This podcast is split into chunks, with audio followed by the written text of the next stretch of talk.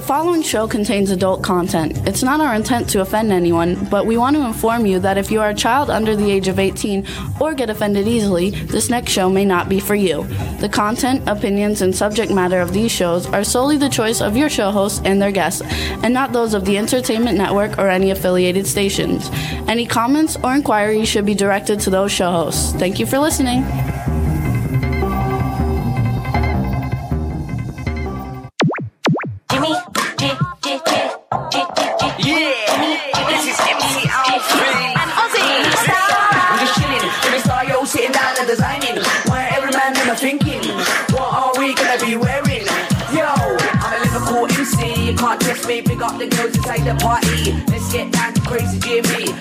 Myself, and known as Alfie, the one and only, the Turkish MC. Always love the clothes of Jimmy. British, I'm your one I wanna be. Jimmy Star, new celebrity. We'll take you out to Jimmy Stars. Hey ho, what's up, everybody? Welcome to the Jimmy Star Show with Ron Russell, bringing you the good times in music, fashion, pop culture, and entertainment. Hope everybody had a great weekend and a great Labor Day.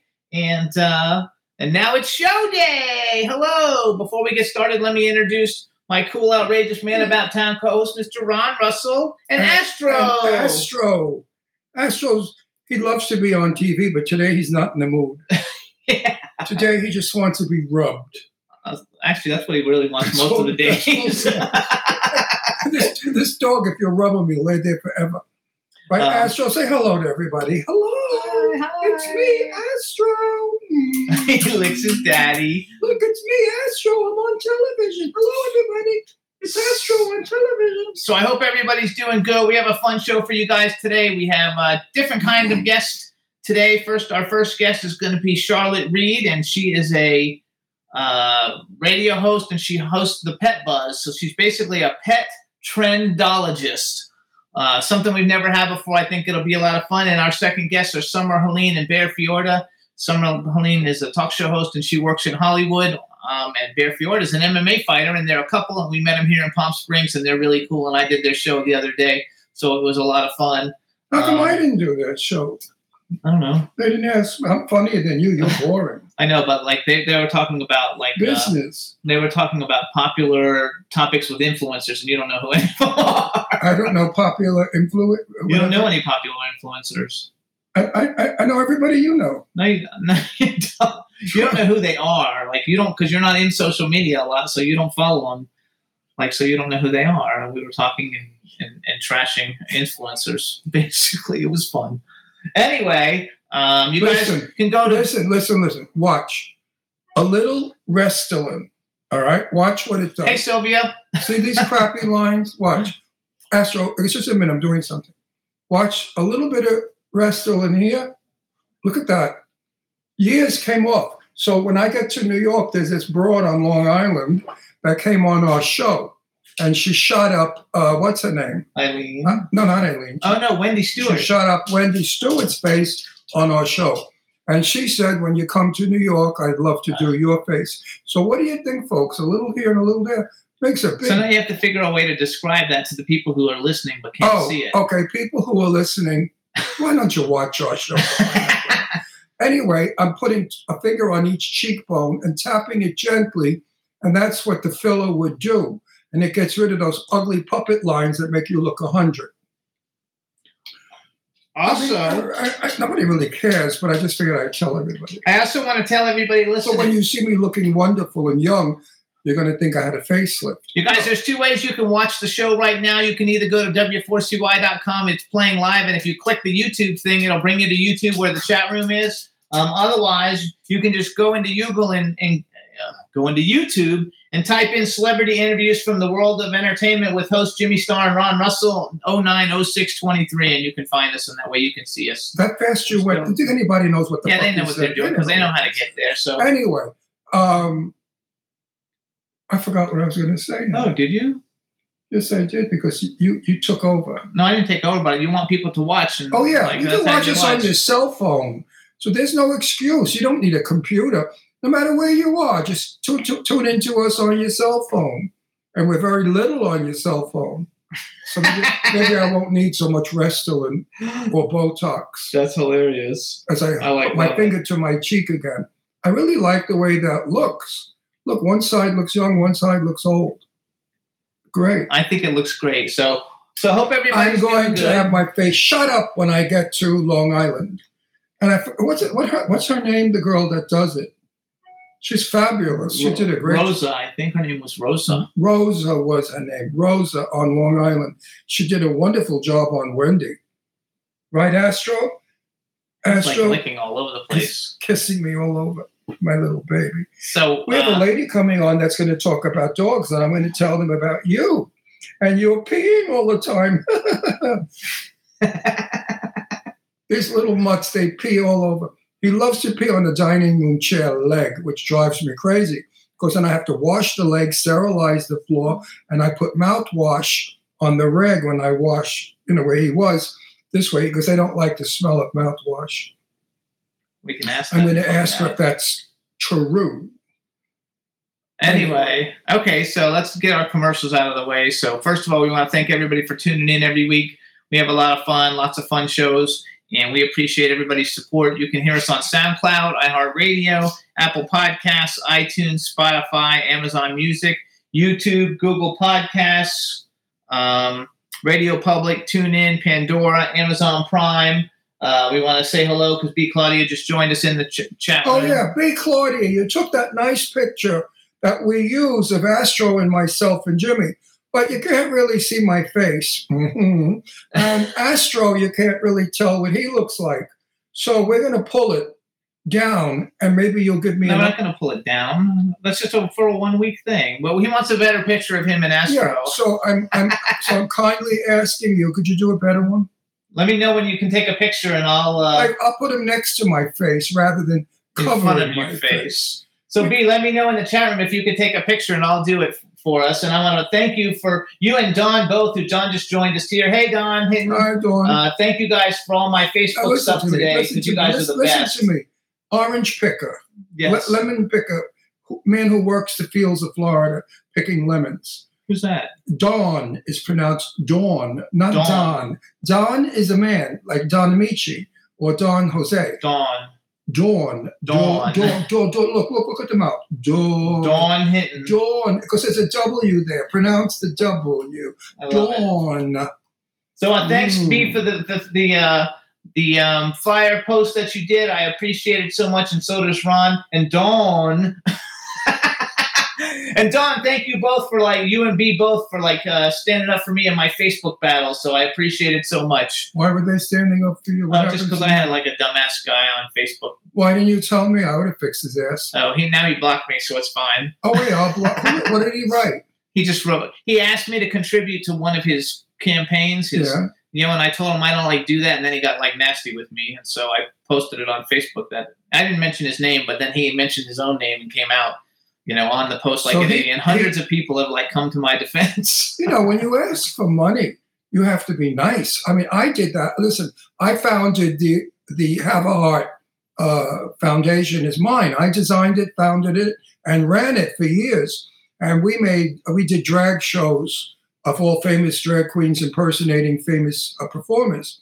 I of course performed as Jane Russell all the time, and we made tons of money for AMFAR and also for the Elizabeth Taylor Foundation for AIDS research. okay, hang on, hang on. We're gonna interrupt you. Dawn, because she's ready for you to hold the dog up. She's gonna take a picture. Oh, picture. oh, we, uh, So you guys, we're on. B Astro. Claudia, the fabulous wonderfulness of B Claudia is going to do a new No, picture. Astro, don't be difficult. Again, you're covering your face though, and that's what you didn't like. Astro, Astro, it's still covering your face. Hold him to the side. now he's in the back of the truck. hold him down some. I can't hold up. him down. I Want me to hold him up in front of you? No, no, he's good. Good, take a picture. Go. Okay, go B, go go go. hey Astro, yeah. That's enough. We did it. Thank you, B, very much for that. Hey, hub, hub, hub. Uh, we might have to do it again. I'm not sure. Okay, now hold that stroke. I got it. Hey, and Hub Reynolds Jr. just joined, joined us too into the chat. What's up, Hub? So you guys are gonna have a lot of fun today, and I know a lot of you guys are pet lovers. I know Hub is, and I know Don is for sure. Um, and we're gonna have a really cool guest coming on. What, what were we saying when you so Um, rudely interrupted me? Um, have a heart. That you had to have a heart Oh, yeah, foundation. yeah. And when we you listen, I knew Elizabeth Taylor from Amfar and from Have a Heart. And Elizabeth Taylor was always very kind when she asked for a couple of million bucks from her friends. It's a lot of money. You know, she'd say, Give me whatever you can. And I know you could maybe give me a million. she used to do that. And guess what? She got the money. But you don't bite the hand that feeds you ever because it doesn't look good. Now, if, let's say, Rock Hudson, her best friend, wouldn't give her the money that he gave her for her foundation, do you think for one minute she's going to badmouth him? She'd be an idiot to do that. So the person that did this to Jimmy was a total moron and should not be in the fundraising business. He should go be an asshole that he is and fart and shit because that's all he's good for. Well, he, Excuse my he claims that he's the nephew of Marilyn Monroe. Which Oh yeah, Marilyn doubt. Monroe's nephew. He's, he's probably a demented drag queen that thinks he's a, a woman inside and he's Marilyn Monroe and every other trendy shit that's going on. And listen, everybody, Hollywood works in a lot of different ways, and I understand everybody raises money however. And if you crowdfund and that's how you make your movies, that's fine. But Ron and I, we don't pay to play. If we're in a movie, we got paid. If we produce a movie, we got paid. We get paid or we don't work. Uh, that's our job. That's because that's how You we know, that's how we pay our light bill. I mean, I, I don't understand how people think that we're free. No one is free in our business. We, this is our job. This is our life. they want us to pay them. He wanted me to pay for a role, or pay to get a producer credit, or pay to get something. Yeah, and I would have paid him for a head job too. I mean, you know, I, I mean, really and truly, these people are insane. One time, a guy said to me, "Ron, we want you in a movie. Give us ten thousand dollars, and you get get to meet what's his name, who I know already, who Yes. was a, a good friend Tom of mine, Sizemore. Tom Sizemore. Poor Tom. Rest in peace, Tom. But I knew Tom for years, and he said, "Oh, you get to know meet Tom Sizemore." I said, "Schmuck, I was Jane Russell's best friend. You're going to throw names at me? Don't bother. You're wasting your time." So our first guest is here in a second. Before we do it, before we have her come on, I want to uh, do my trailer, you guys. So you guys, uh, I want my movie to stay on Tubi. It's called Purgatorium. Please watch the movie. Uh, leave reviews. Check it out. Uh, here's the trailer for it. It's free on Tubi. And when we come back, we will be with our guest, Charlotte Reed. Here it goes, everybody. Purgatorium. So what is this double? I'm, I'm, I'm, I'm stuck in here. Who put you up to this? No one did, sir. I gave it to you in writing, Bart. In black and white. I really don't want to hurt you, man. Then don't. Evil is with us. A wise man once said, life is like a stream. If you're doing and you're not doing, it does not stop. Stay up there!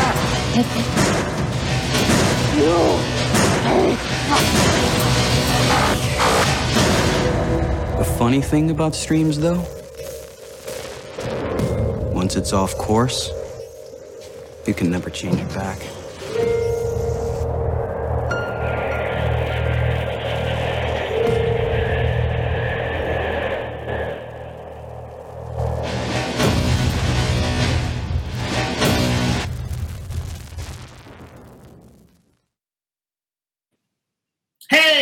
So check out my movie Purgatorium, and why am I bent over? Oh, check out my movie Purgatorium. It's on Tubi now.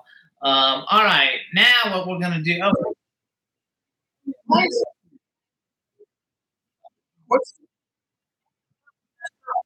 hold on. what's- Hang on. Somehow we somehow the YouTube jumped up there. That was weird. Sorry about that. All right, everybody, say say something, Charlotte. Let's make sure we can hear you. Meow! Bark, bark! How you doing, guys? Good. How are you? I'm great. Thanks so much for having me.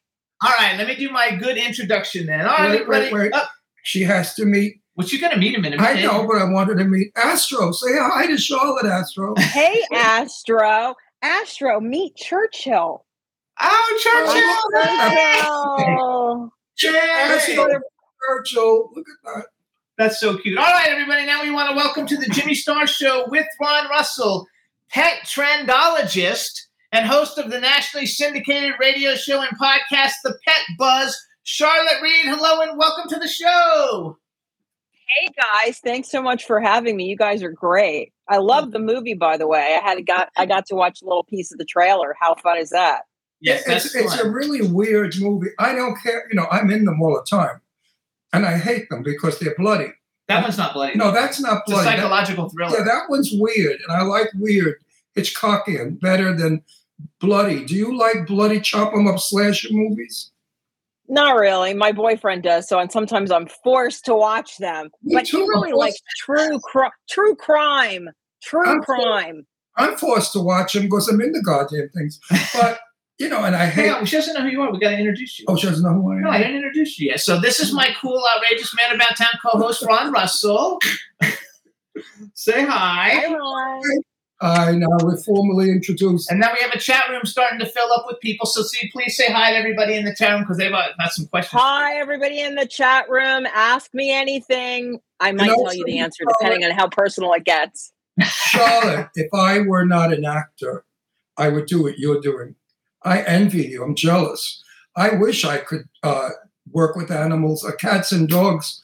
Um, you have to have a lot of patience and a lot of love. And I'm sure you have patience and love, right? I have lots of patience and lots of love. Uh, not as much sometimes for the clients because Oh. to get on board. But you know, the funny thing is, a lot of people love animals so much and they think they can work with animals, and they can. They have all sorts of great talent. But really, the trick is you have to be able to work with the people too. And that's really key. That's hard You're part. never going to receive the results that you want unless the people are trained as well. So we Well, have three rescue dogs. We have we have three. We love dogs. Yeah, and you can't really tell. Like, you know, we had a friend of ours who had a dog that loved to bite our heels when we walked into the house. And as we would be walking through the house, the dog would be snipping at our heels. And the person never said to the dog to stop. And I said to her one day, I said, Can you get your friggin' dog off my foot? Because he's biting my ankle. She got so offended, like I spoke to her child that way. You know, we have to remember they are animals, even though we love them as our children, they're still animals, and, and, and we have to be the ones to train them. They don't train themselves. Am I correct? Absolutely right. And also, what I would probably want to know if you knew it, what kind of dog it was, because obviously certain was- dog breeds have a corgi. It was no, his name was Sherlock, and he was a basset hound and a beauty. A beautiful Oh, basset hound Sherlock. No, a- lot of times people don't realize, like, they look at a breed and they say, oh, that breed is so beautiful. I want that breed. But they really don't really learn the characteristics of that breed. And that's one of the reasons why I asked you if it was a corgi or a herding breed, because they instinctively will nip at heels to kind of herd them into a space. So it's not, they might not think they're hurting you, but the owner should have worked with a trainer to get the dog from stop to nipping at the heels. Like, I just actually read a story um, the other day it was out of Michigan. Uh, they wrote to an advice columnist and they said they were, it, it was two sisters. They were at a dinner party and the host had some friends visiting and they brought this really bad behaved dog. And one of the things the dog did to all the guests was try to hump the guests. So, you know, they put up, they tried to put up with it for a period of time, but it just got to be ridiculous. So they asked the the guest if they could put the dog in another room so they can enjoy the you know each other's company. And she was like, "What are you doing? You're talking to my child this way. I can't. I can't." And then they asked the host, and the host got really mad, and both sisters left. And you know now they don't socialize with the host at all. She never calls them. She'll never invite them to another dinner party. And so I talked about it on my show, and I said, you know, it's a really good idea if you're having someone come to your house and bringing a dog go over the rules especially if not everyone loves dogs. I mean i have friends who don't love dogs who don't love cats and i respect that decision. Oh, yeah. i don't necessarily understand it because i'm a big pet lover but you want to treat guests who come to your home you know nicely. And if a dog is bothering a guest well it's your responsibility as the host to kind of pull the owners aside and say look i have friends here too can you please like can you leave the dog in your the room that you're sleeping in or did you bring a crate or something like that because you just you don't want to offend people you know you have to realize the dog's dog or cat is an extension of yourself So why do you want to upset people? You're you're at a party to have a good time, not to disturb everyone's harmony and peace. Right. We had Or in your case, or in your case, your heels. We had a good friend that we are no longer friends with, and she's famous. Her name is Sue Wong, and she's the designer of women's clothing. And we were at her home in Malibu, and I brought Astro because Jimmy We and I we were on our way up to visit friends in Malibu. So we stopped at Sue's with Astro. And I said, This is my little boy. And she looked at me. She said, Oh, you know, in China, we eat them. and I thought my heart would break. No, I wanted to scream and punch her or something. No, I didn't know what to think. The thought of anyone hurting, killing, and eating my dog was beyond my beyond my thinking. And I, I carry that with me today. And I'm sorry I used her name, but deservingly so, because it was a cruel thing to say to me, and I've never gotten over it. Never. And Jimmy knows that. We take the dog. I don't. with I don't find humor in that. If there was any kind of humor in eating dogs, I don't find it funny. Period. I, I think that's ho- I think it's horrible. And you know, hey, I hate to say it, but she lives in America, and here in America, we love dogs. We don't eat them. We try not to treat them badly. Yes. But Um, but no, I agree. That was a horrible thing to say. But- yeah, but when she was a child in China, she ate rats. Her grandmother used to kill the rats and they'd eat them. And that she's put in her book and made very public. So I think that they eat anything that moves. So I wanted to say to her, why don't you get yourself a boyfriend and let him? I can, only, I can only imagine where that next thought would go. we'll, we'll, we're going to keep this clean. No, I, I, I, I feel you, and I think it was a really obnoxious thing to say to you because she knows that you guys love your pets. You love Astro Love and your two other, uh, your two other breeds of dog.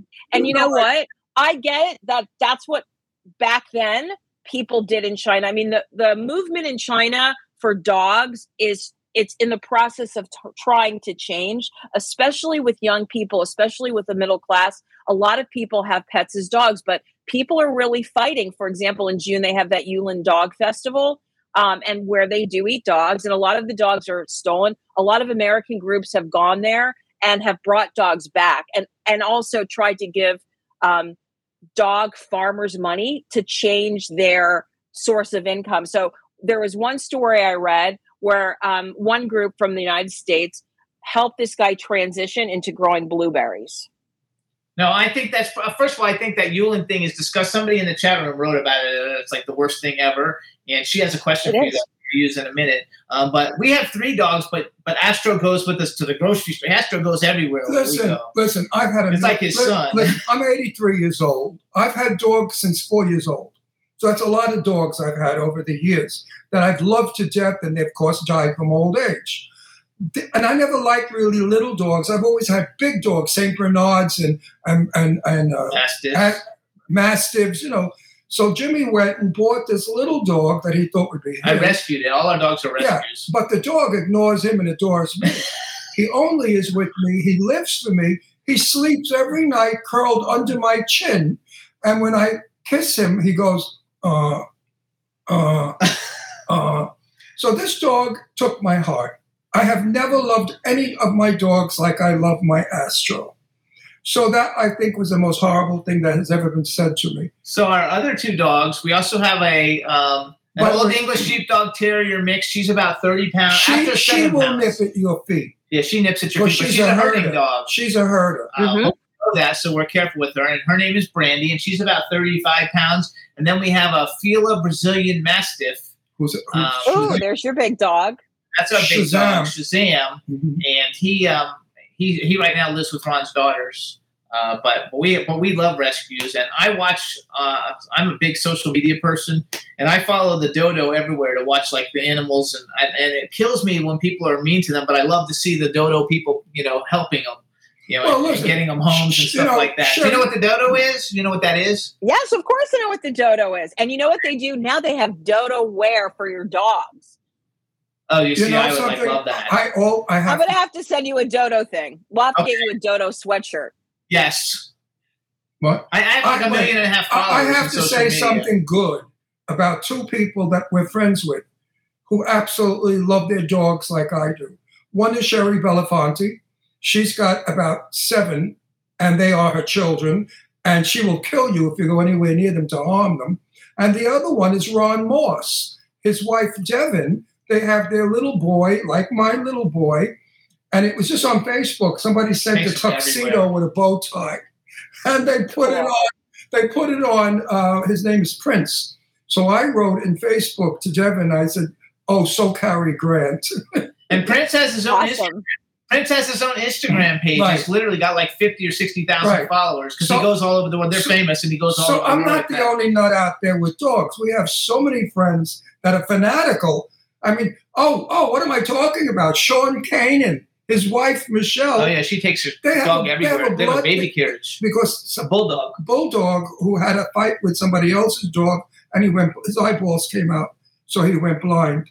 So Michelle has him in a baby carriage, and if we're on the set together, she brings that dog on the set all everywhere over. to the restaurants we I go out to eat, and the baby so dogs are the baby so carriage many, next to so us, So many celebrities out there and, that- and regular people. and regular people that adore their dogs. So we're going to make up for that one person who was a nut. So I want to brag for you a little, real quick. So you guys, Charlotte. Uh, first of all, you can follow her on Instagram. She's at the Pet Buzz, um, and basically, she's the expert on the what's new for pets and their people. She's a leading pet trend and lifestyle expert, which I didn't even know that existed for dogs, so I'm fascinated by it. She's been on Better TV, CNN, Comedy Central, Fox and Friends, Nate Berkus, The View, Steve Harvey, The Today Show, VH1, The Realist Report. She just wrapped up a, a bunch of segments at the Super Zoo in Las Vegas, which I don't know what that is, um, but we're going to find out in a little bit. And she's also done stories for the Wall Street Journal, Forbes, Yahoo, Rover.com, Newsweek, PetMD, Great Pet Care, and she's a contributor to Catster and Dogster, which I had to look them up. I've never heard of them before. And she's a blogger for NBC's PetSide.com and Pet360.com. So you're like Wow. how did you how did you like just wake up one day and said, "Gee, I'm going to be like the leading expert on like the trendy things to do with your dog"? Well, let's see. I well, the two things happened. One, I got sick of working. I went to Fordham Law School, and after law school, I went to go work at a Wall Street bank. I did regulatory work, uh, which I can tell you was not creative.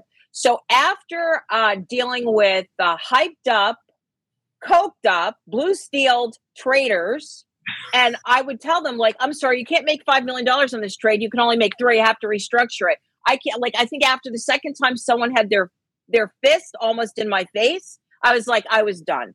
So I started a pet care business. And the funny thing is, how I got started is kind of a New York story. I was um I was came home sick one day from my the bank I worked at at Wall Street, and I heard music as I was descending the stairs in my loft building. And when I opened the door, the music was playing really loud. It was back in the day, it was Madonna and the voguing. And I opened the door, and the dogs, it was a, a duplex. So I saw to the left was my bedroom, and my two cocker spaniels, Katie and Kidder, were sitting on the bed, looking over the banister down into the main part, the living room, dining room. And there, all of a sudden, out came dancing my dog walker. And this is what I tell everyone this is the punchline of the story. I said he looked better in the bespoke outfit than I did. I was going to this. I had the my aunt had sent me. Um, this was before Philip Treacy was super famous. My aunt had sent me a bespoke hat to go with the outfit, and the suit came, but the hat didn't come. There were some moderations that had to be done to it, and there he was wearing my outfit, dancing around the apartment, looking in the mirror. And I and I, well, I I kept it. I tried to keep it as clean as possible. I said, I think it's time for you to go. If I see you on the street, don't speak to me. And by the way, I'm going to leave take the friggin' clothes with you. I never want to see you wear the clothes again and leave your address. I'll mail you a check. And I did, in fact, send him the check because the dogs did like him. But I had noticed something was askew for weeks. So, probably, and the reason that story got to be known and got to be a New York story was at the time, Marc Malkin worked, you, Marc Malkin works for E Entertainment. And Mark had um, got a dog on a whim. He got a dog named, I believe the dog's name was Kiddo. It was a Schnauzer. He bought it at the Christopher Street pet store, um, which still is around. I think they won't be in business much longer. And Sunday Good. night, he panicked because he had to get go to work and he didn't know what to do with the dog. So he called her friend. It was a big dog lover. She said, "Ask the dog, the doorman, because this is New York, for a dog walker. There must be somebody in the building."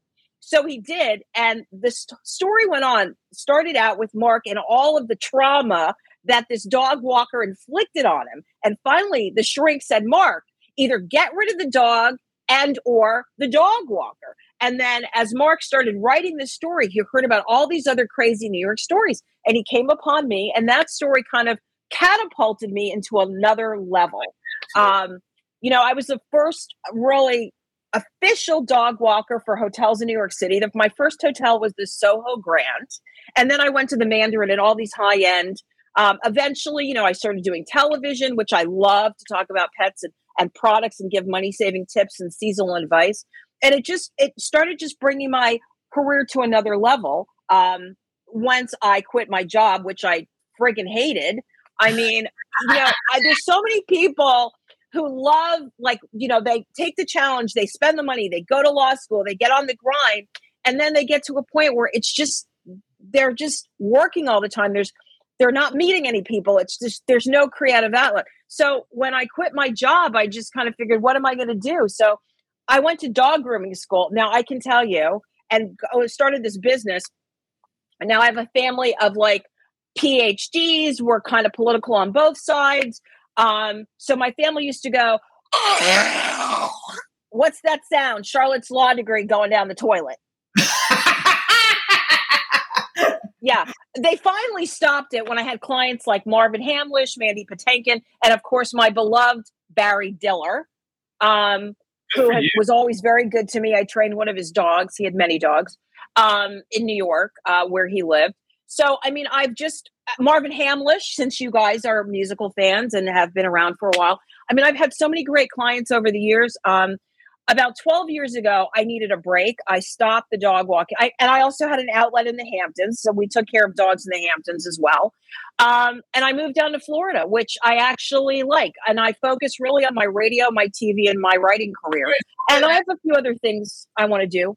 Are you in Florida now? I'm in Florida. I live in the Bradenton, Sarasota area. We just can't, got over the hurricane-ish. I mean, not the Big Ben, but yeah. So I grew up in Florida. I was born in Miami. I grew up in West Palm Beach. I went to high school in Jacksonville, college in Gainesville, and then I lived in Pompano and Boca and Fort Lauderdale. That's where I met him. do you think that's interesting? Yes, I do. Well, down here, he's a god because he's a true Florida boy. I it's funny because I did um I did a show not such a long time ago. I did KTLA in LA, and there was two hosts, and one was kind of like you know a little on this like a little take like a little setback, you know. And when he found out I lived in Florida, he goes, "Oh, "You're from Florida? I'm from Land O' Lakes." And after that, after that, or Lakeland, one of the two. After that, he was so nice, and I'm like excited to see them next week when I when I'm going to be on KTLA again. So anybody in LA, if you want to watch me, I'll be on at 11:42. Did you uh, give up your loft in New York? No, I still have my apartment in New York. Um, Good. it's sitting it. it's sitting vacant. I'm I don't know what I'm going to do with it. Um, you know, I it's funny when I moved down here, every guy I knew, straight or straight or gay, oh, can I rent your apartment? Uh, music producers, this one, that one. I said no. I ended up letting my one of my oldest friends. She rented it for about a year and a half, but I had some stipulations because she had a big German Shepherd who peed on the floor, uh, and I had really nice carpets, um, a lot of Persians. I had a Royal Bacara on my dining room table, so you can imagine. I, I, I really didn't. I mean, as much as I love dogs, I have tile floors here, um, and in the in the wintertime, I put the carpets down. But um, you know, I had, I just, my dogs are fair, are very well trained. I mean, I walk them, um, and I'll tell you the truth. You know how I know all my neighbors? It's because I have dogs. Nobody in my little neighborhood here, they don't walk their dogs, so um, everybody everybody knows me because I'm the the dog lady. Uh, Charlotte, can I tell you? I've lived in Florida for years, and you will become a vegetable in time because there's nothing to do in Florida but talk about aches and pains, hospitals, doctors, sunshine, and the swimming pool, and uh, whatever Well, she's else. still working. She's but wait a second. You need you need to keep that New York apartment to go back for three months to get revitalized, to get intelligent again, and to become a functioning human being. Because I had to get out of Florida because I was turning into an old man. being surrounded by old people. And I found it to be ridiculous. And I'm not an old man, I'm a very young man at 83. So be careful about that. You can fall into that tender trap. Oh, I won't fall into that tender trap. I mean, uh, you know, one of the great things about being here now for me is that I like outdoor activities. And in New York, I mean, outdoor activities was like, you know, get walking to the subway, going to the opera, going to the ballet, going to a party, going to work. You. Oh, I'm my heart broke for you. Oh, No, I know. Oh, I'm sick over this. I'm going to kill myself. no, but now, now I kayak and I fish. and theater and concerts and dinner in wonderful restaurants with fabulous people beautifully. I feel so bad. I miss you. that. I'm gonna come here and pull your hair out of your head. No, I, I gotta tell you, I gotta tell you, I do. I have to. I, honestly, I was really fortunate enough that I always like cooking. I I love cooking. So, and the restaurants here, I hate to say it, really suck. I mean, suck, suck. S H, uh, you know, like star T. They're just they're horrible. So I cook a lot. I mean, I have a nice kitchen, lots of Le Creuset. Corruption. The reason the restaurants are bad is because they cook everything for people with dentures. No, I got to tell you the truth. Honestly, a lot of the restaurants in Sarasota, now there are a few good ones, but a lot of the restaurants you find cook 19 Okay, now I'm going to be a little fancy, but you can handle it. 1970s old French chanterelle, right? Remember chanterelle? They cook that old French stuff, you know, and it's like they're stir serving duck with like fruit sauce. I mean, come on, guys, give me a break. Do you know what I mean? I mean, who wants that? I mean, it's ridiculous. Oh, and they're still serving escargot on menus. I was married to a chef. I have to tell you that.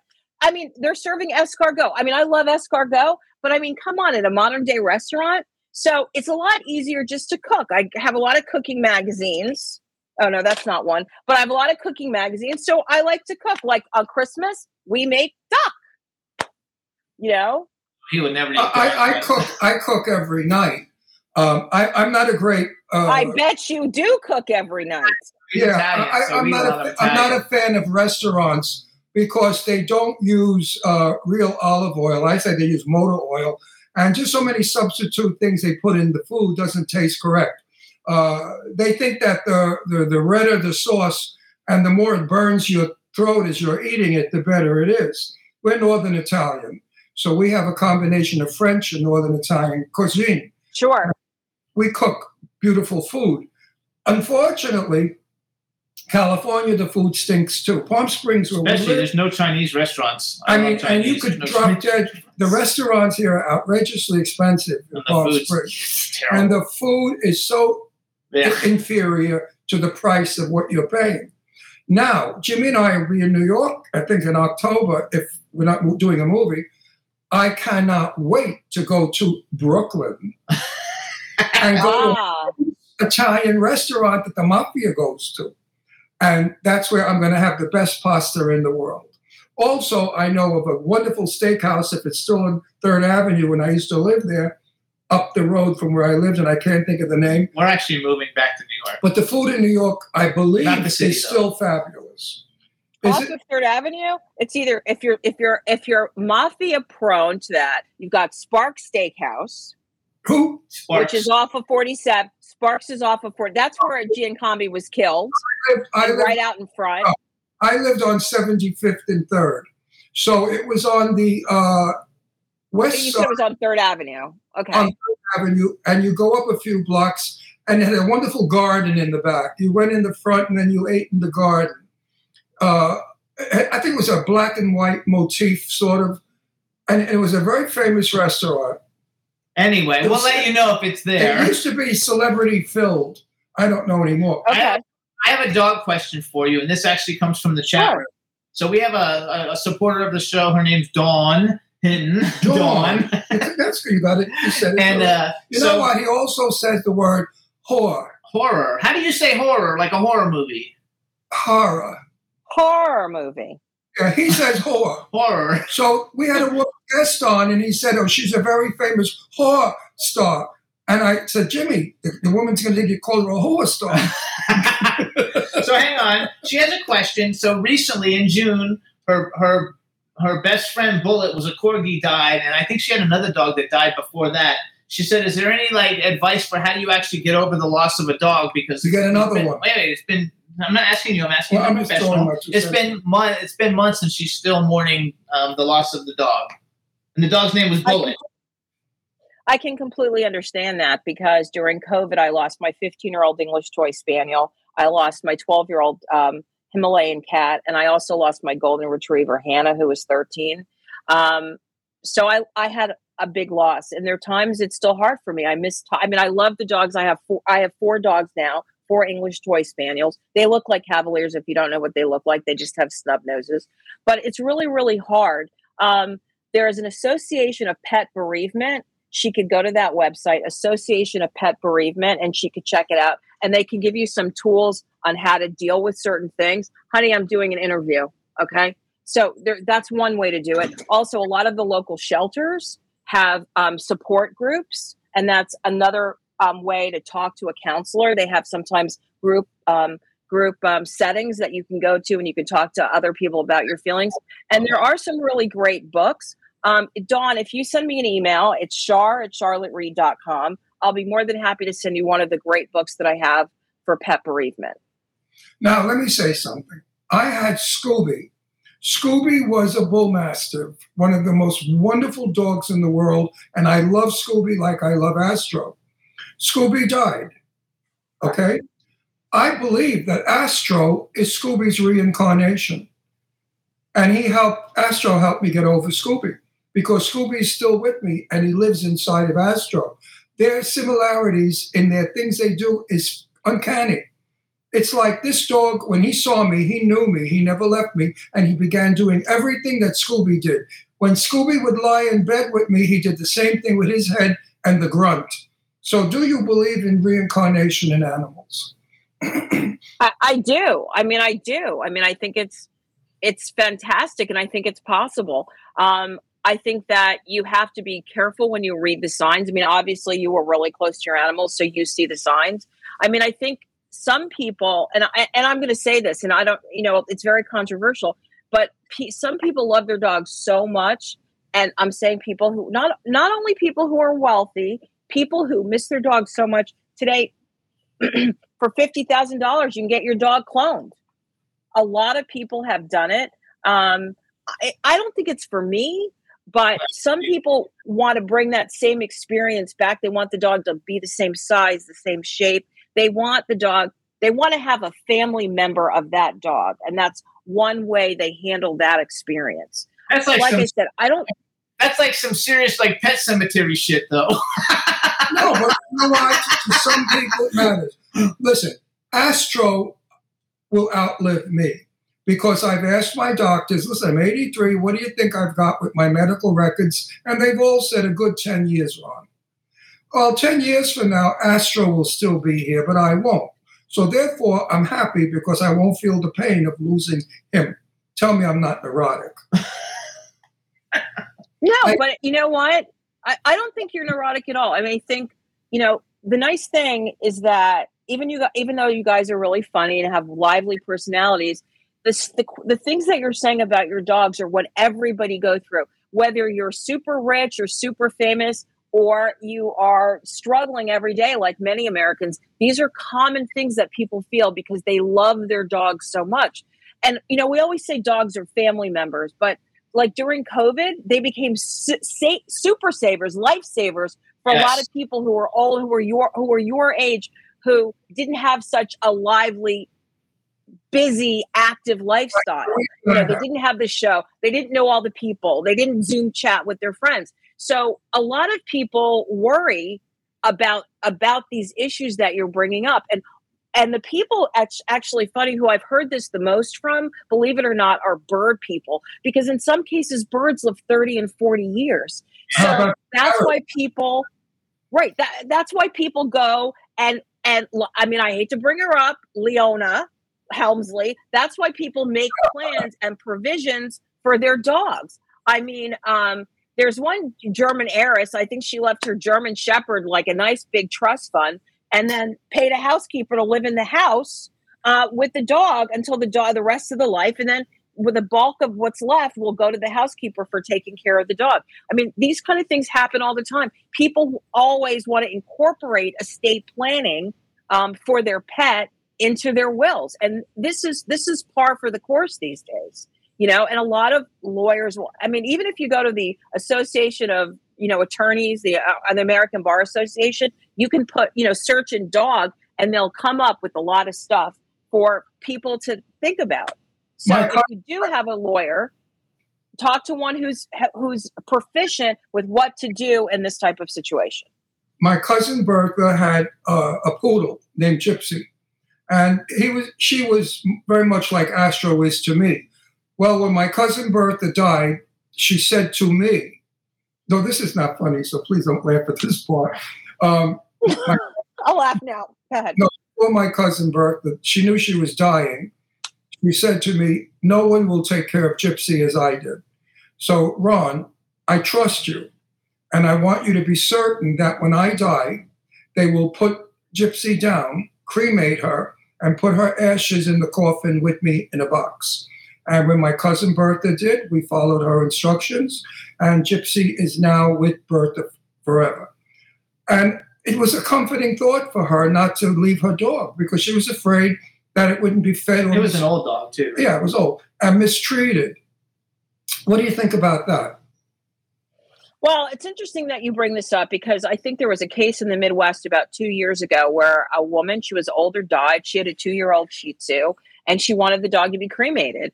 And um, I think uh, Animal Legal Defense Fund or one of those organizations got involved uh, because the dog was two, and it eventually went to a good home. I don't know if I I don't think I could do that. I don't think I could end a dog's life. I would want the dog to to go on and I would make sure that I had someone take care of it. I mean, I have provisions for if anything happens to me, the dogs will go to a temporary place. I mean, well, my old well, when I lived in New York, they went to um, my veterinarian's place until they could be rehomed to the place that I wanted to. The person who was going to be left to my dogs did not live in New York. So until they came, I wanted to make sure they went to a, a nice veterinarian. He was a good friend of mine. He still is, and he's in his 80s. He lives out in the Hamptons. And then from there, they would go on. My pers- my friend would come in and get and take the dogs. You know, so that was for me. we're moving to the Hamptons. Oh, you are now. Which swanky Hampton are you moving to? I don't think you'd be moving to West, and Quogue is too far from the action. So No, East South- Hampton. Southampton. I won't Okay, give, moving to Southampton. I can't give where, but in, we- we'll be in Southampton. We're getting out of California. It's getting a little bit too difficult. Oh, I have, I have California's another- insane. Oh, I have two things I want to say. First of all, when we got Astro, I've always been a little dog person, so I had a poodle named Star. No, I'm sorry. Uh, E- where are we moving? We're moving to Southampton, not East Hampton. Southampton. That's Yeah. what you said. Yeah, I said so. Okay, so uh, so we went to this. So my my dog Star, I had him for about 16 years, and he died. I love the dog to death. I love poodles. Um, so we went to this thing, and it was called Poochella, and it was taking place at the same time as Coachella, which is the big music festival. Mhm. And they had all these like dogs, and and I said I wanted to go, and we went with a bunch of people. And Ron didn't like little dogs, No, I didn't. didn't, and uh, don't say I didn't like you them. didn't then. No, I never did. Well, you didn't say you didn't like. I just never favored Right, them. never but I never favored them. disliked them. I mean, I love my cousin's dog, Gypsy. So we found this one dog, and it was, so it was in somebody's hands, and they put it down. And I said, "Are you done looking at the dog?" And they said, I, "We think so." And so I picked the dog up, and immediately it was licking me. And I said, "I want this is the dog I want." Ron, I told Ron, he, and he was like, "Okay," because the big dogs we got, you know, he picked out. And I had to go get money because they didn't take credit cards, so I had to go to the bank. And in the 20 minutes it took me to go to the bank and get back, I lost the dog. The dog was like his dog. His middle name is Rocco, which is like some kind of like dog god. Sa- Saint Rocco is, was the saint of do- no. Saint Rocco was the saint of dogs. If ever you see pic paintings of Rocco, Saint Rocco, he always is caring for dogs, and also uh, the the dogs licked his wound. He had an, a wound, Saint Rocco, and the dogs licked his wound, which is something we must never let a dog do, is lick our wound Absolutely not. because they have more bacteria. Uh, Shazam and Brandy fought over a toy, and Shazam, the bull master, the big guy, had Brandy's head in his mouth, and he was squeezing down on her head to kill her. And I quickly put my hand in there to stop them, and I was cut across my wrist. Well, I didn't think anything of it. And when I went to the doctor, they said, Had you waited another week, we would have amputated your wrist because of the Yeah. bacteria. Wow. So I had surgery and they removed all of the tissue that was bad. And I said, But I thought if a dog licks you, he heals you. No, they said. Their mouth has got the worst uh, bacteria in it for wounds. So, those of you out there watching or listening, if you think you're going to let your dog lick a wound, Don't. do not. It does not heal. There you go. We bring all So these po- no, we bring these points up because we have. Let me tell you something. There's five million people that watch this show all over the world. We made our one billion download. No, 1.1 billion. 1.1 billion download. So what I just said is going to save a lot of people's lives because out of all those 1 billion people, one person's bound to let a dog lick their wound. Let me go back real quick. You guys, Charlotte, Now, that's I'm going places when I talk. I don't talk off the wall. That's why I love what she does because she helps people to understand their pet. absolutely. So I want to like to again. You guys can follow Char- Charlotte on uh, Instagram. It's the Pet Buzz. Is Are you on any- We- No, no. Oh. We have a few more minutes. Are you on any other social media platforms? Yeah, you can go to Facebook. You can go to uh, Pet Trendologist. You can go to the Pet Buzz. Um, nobody does Twitter anymore, so yeah. When do you do, when do you do your? So how do people tune into your show? Your your uh, the Pet Buzz show. How do people find you? so depending on where they are so depending they can go to the website we're redesigning the website right now you can also um, listen on soundcloud you can listen on google play you can listen on stitcher itunes so Okay. a lot of people you know today listen especially if you're living in la you're in your car for an hour so you can always go and back and listen um, this week's show actually we're talking about what's going on in maui how the dogs are recovering uh, in maui and also we also have this world renowned gal on the show, Dr. Mary Cablk, and she's going to talk about the search and rescue or the humane remains dogs, the cadaver dogs, which is totally amazing. Um, how they're finding remains in that very black and white, ashy Yes. um, exterior. I mean, we've covered, you know, it's funny, I was watching the news last night and uh, I was watching Cuomo last night. And, you know, we cover all the bit, we follow the news cycle. So, you know, we're still in touch with people, our folks from East Palestine, who, you know, right away after the trains exploded, um, animals, chickens, dogs, cats, all started having neurological symptoms. Um, some animals have died, some animals are really sick. So, you know, we try to try to present the news angle. For example, when Commander Bit the seventh Secret Service agent, and I got to be honest with you, I'm sure there were more. The Bidens have haven't had very much luck with any of their dogs. I mean, Major, uh, Commander, and the other one. Um, so, you know, what do you do? I mean, you know, having a dog, like you said, you guys have a very active lifestyle. When you're also have a lot of friends who have dogs, and you know how to take care of them, making decisions on about your lifestyle. I mean, I remember this one girl called me up and she said, "Look, I want you to know this." She said, "I," she she said, "I work in a strip bar in the Bronx, but I go to NYU." And I said, "Okay." I said, "Well, first of all, I- I'll be more than happy to talk to you." She was interested in using my pet care service. So I said, I'm going to make a suggestion to you. And I said, I think it would be a great idea instead of calling, because I said, uh, you probably come home from work in the morning and you probably sit at the kitchen table and count your money and put it in stacks. And she goes, Did you ever work at a strip club or on the pole? I said, No, but I had a guy who actually owned a bunch of clubs in New York. And so when I we would used to go over there to take out the dogs sometimes if somebody didn't work on the weekends, there was like six or seven uh, including Air Force Amy. I got to meet Air Force Amy. She's renowned all over the country and other very well-known strippers. They'd be sitting around like having a slumber party in these 90s until they got up and they went to work about 12 o'clock.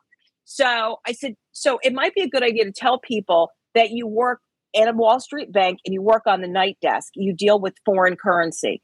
And I and she goes, Well, why should I tell them that? I said, the only reason I would tell them that is because you just You just confirmed that you come home and you leave all your money on the kitchen table. You know, they count it again to make sure. And the next day when they wake up before they go to work, they usually go to the bank. So I said, you don't want anyone coming in while you're sleeping and grabbing a wad of your dough. So, like I said, that was the greatest thing about owning a pet care service in New York because you got to meet all kinds of people. I mean, you know, I can I can only tell you how Bar- how Barry Diller's maid goes to work, or Mon- Mandy Patinkin is a real germaphobe, or like you know, dealing with Stan O'Neill who ran American Express, or actually Marvin Hamlisch telling me that I had to meet his longtime housekeeper who was his best friend and she had to approve of anyone who worked for them because they were going to be seeing her and that included his wife Okay, one more thing I want to say, maybe it'll help people. Uh, because it's a strike, we're not working. But as soon as the strike is over, I'm in a movie called Death House. And it's a major film. It'll be shot in Nevada, and it's a four week shoot. So I made sure that my contract said that Astro could come with me and, you know, be there for four weeks. Well, in thinking about it, I said, no, that's the worst thing I could do because I would be putting Astro in my trailer when I'm working. What if somebody opened the trailer door and Astro got out? I'm not protecting my dog by bringing my dog into an environment that he's never been in before, nor have I with the dog. So I think the safest thing to do is to leave Astro with my daughter. No matter how sad he gets and remorse and worried, I believe it's better than being on the Safer. set. What do you think? I think that's a really good idea. I mean, the and I know, like, I mean, depending on you, you're lucky you do have a daughter who will take care of your dog. So high snaps for her, and she must love you and the dog very, very much to do it. Um, the only other thing I could suggest, if you did bring him, you could get an X pen. I don't know if he'll jump over the X pen. You can get an X pen and leave him in the X pen when you're not working, or if there's a way to put a, if you knew the measurements of the your trailer, you can put a gate up so that he couldn't get over the gate. But um, if you do decide to take him, you have to leave a big note on your door that there's a dog in the trailer Yeah, and make sure that it's locked. And, you know, every single time I sometimes uh, with I had somebody work on my door, my front door with the weather stripping, and sometimes you slam the door, it won't slam. So uh, now, every time, even if I go outside, I I close the door. But I remember one day I ran to the store. I jumped in the car and ran two miles down the road to get it to get a soda or something. I wanted a cold soda because we didn't have any ice here. I came home and the dogs were sitting on my front lawn. Whoa. I would have a heart attack. I would have, I would have I, I, I, I, I literally almost had a heart attack. And I got to tell you, my boyfriend, every single time, he's like, I hate that we, you got to take that weather stripping off. Now, when I go out, I always lock the door. And Churchill is the trickiest. He wants to go everywhere I go, which is a good thing and also a bad thing. But I mean, whatever you feel most comfortable with. I mean, if you think that you're going to be alone and you want to hang out with the dog. I mean, also the other thing is Nevada is really dirty. It's really dusty. You're going to have to bathe him more. Do you know what I mean? And if he's older and he has respiratory or heart problems, breathing in that dusty air is not going to be good for him. So you're lucky you have a daughter. I'd probably leave him in LA with your daughter and, you know, she'll just, it'll be visiting with her brother for a while. My daughter will because Jimmy's producing this movie, so the both of us will be on set. My daughter, both my daughters, will be at our house watching all the dogs. Now, uh, Sh- uh, Shazam is on his way out. We're waiting for Shazam to pass on. He's under doctor's care.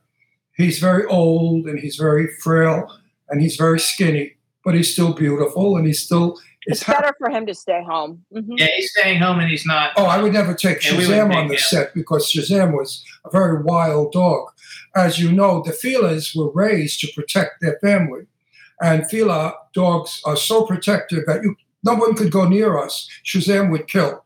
He would get wild no matter. And we've had uh, people tell us what to do. You know, we brought him to a school and they said this breed of dog, the uh, Brazilian Fila, was raised, bred to protect the family. And we also got him in Miami, and we think he was either a drug dog or a fighting dog because he had scars all over his Right. face when we adopted him. So he so was he a- was he had a bad you He, know, he- he was a hard dog to raise. when we have company, we have to put him in a lock him up in a room. So after he was going to bite Brandy's head off, I said to my daughters, "Would you take care of Shazam?" And they gladly, because they live together, my daughters, and they gladly took Shazam in their house. and they'll just come here and live in our house while we're Yeah. while. But I That's will be, fantastic.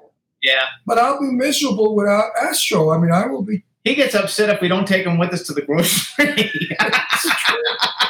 No, it's Okay, true. now that's a spoiled dogo. I mean, without a doubt. But you know, we get like that. We get like that. We, you know, that's that's what's so great about our dogs. I mean, we, they bring out the best of who we are.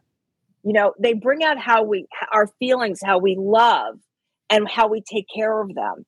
And that when I talk to people who talk to their dogs, like listening to you talk about the dogs, you just know there's so much goodness in your heart you know and, and, and i mean even sometimes the grumpiest person um and when they sh- when they talk about their their light they get a light in their face and Yeah. i don't want to sound trite but it's delightful to see that because that dog brings out the best of who they are Absolutely, I agree. If we talk about Brandy, she will get up Come She knows here, her name. come over here. and she knows what we're talking about. Like I'll say, Brandy, she's such a beautiful girl. Look at that pretty girl. And she gets all excited. And if I say to her, Brandy, stop licking, why are they licking their paws? Somebody said too much uh, starch.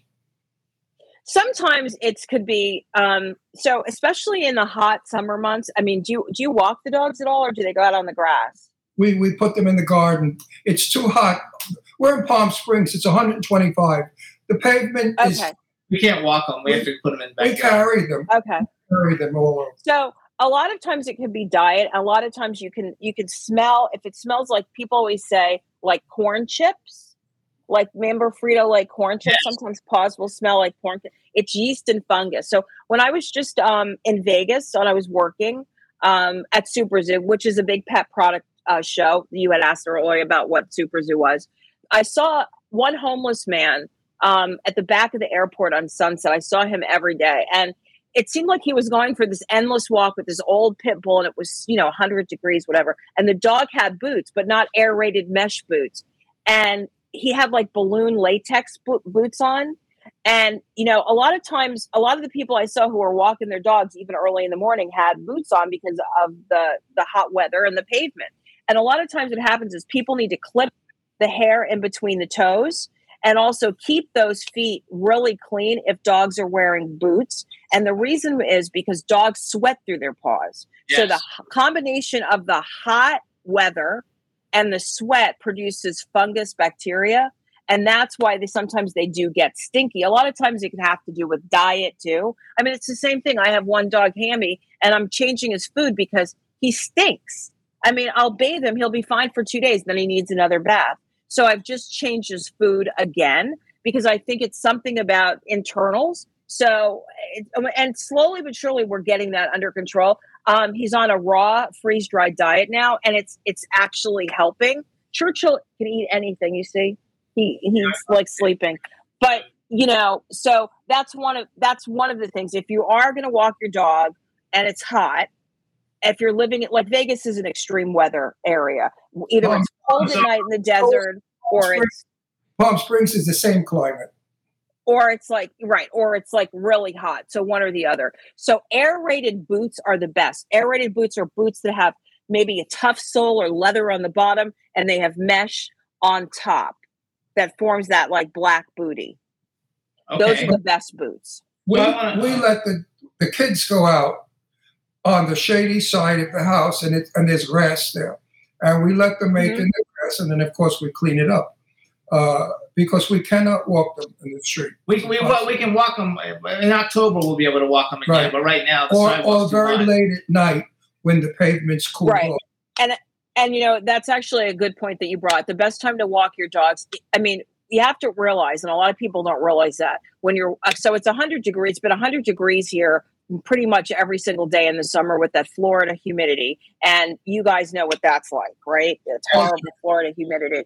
So one of the things that happens here that we deal with is uh, even though i walk my dogs probably five or six i try to walk them either early that or I, i'll get them out like about 7.30 And one of the reasons I'm always careful at dawn and dusk is because guess what comes out at dawn and dusk? The mosquitoes. So Oh, yeah. it's really important to make sure your dog has that heartworm protection and also you're wearing bug spray. Uh, best to go with natural bug spray because you don't want your dog to lick your leg because you don't want them to ingest any of that deep bug spray.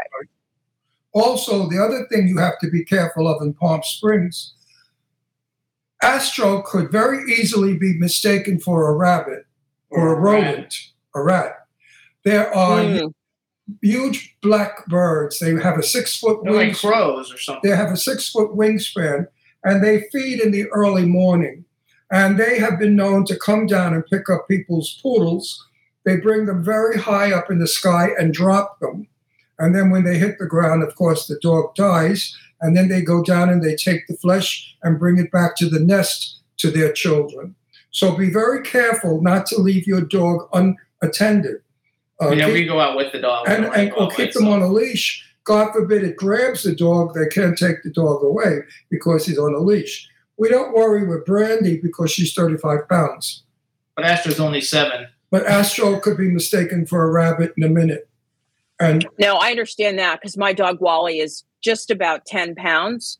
Um, and I'm always really careful when I take them out in the yard because I usually walk them in the morning and the evening, like I said, but in the during the day when they have to go out, they run out in the yard and I go with them.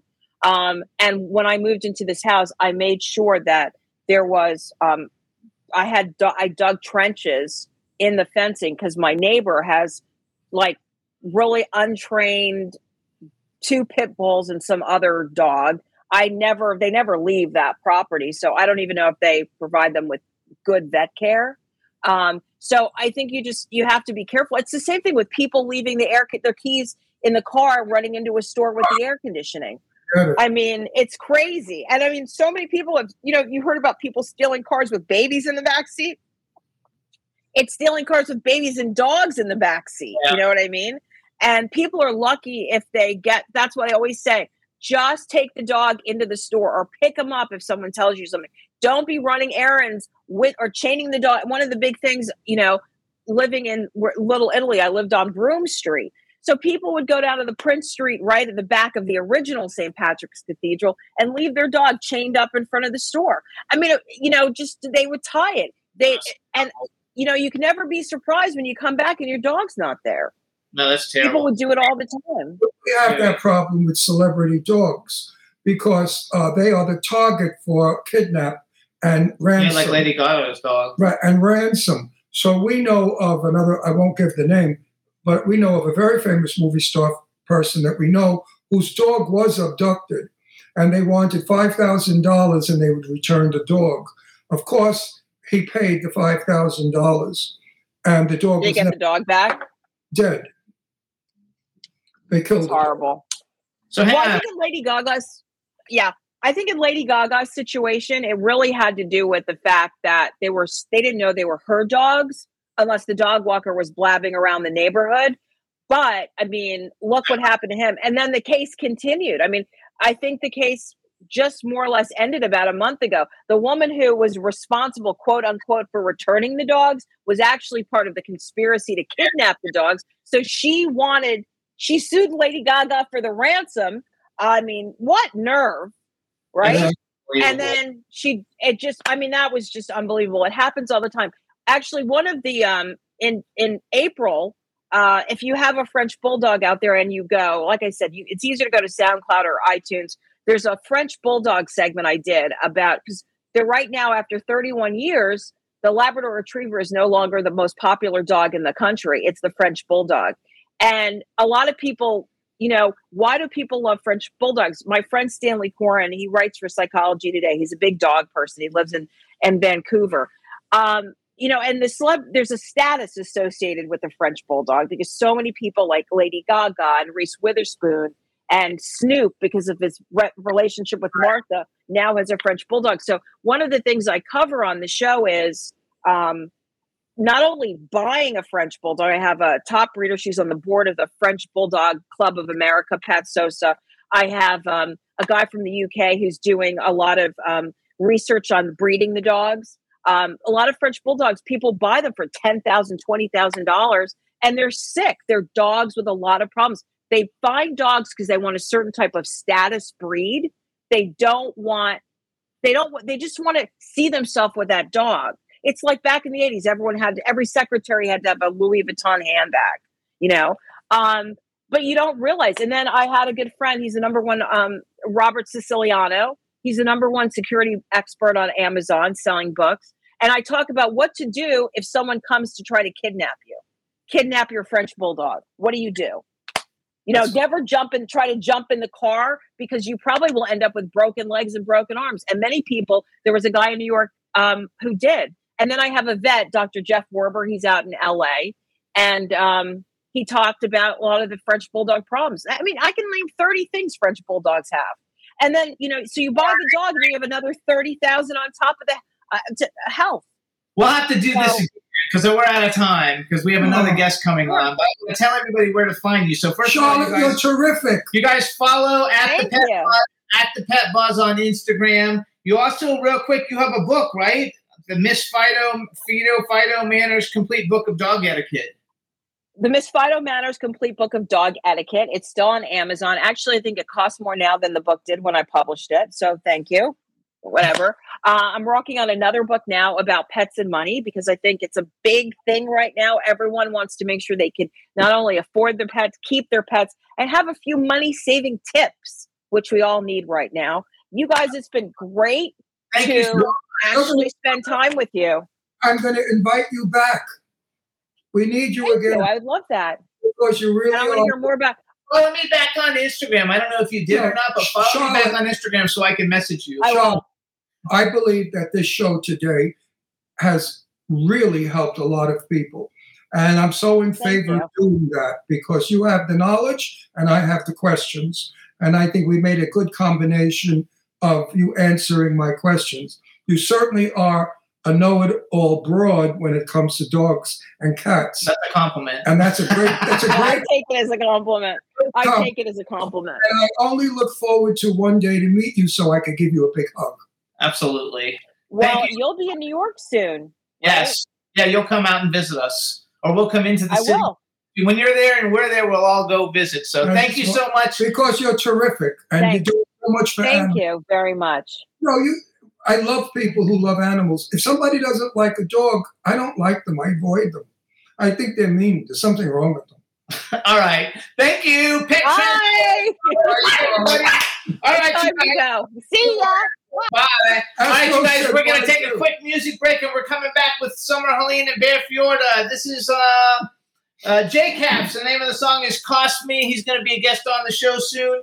Um, so check it out, enjoy, and we'll be right back with Summer and Bear.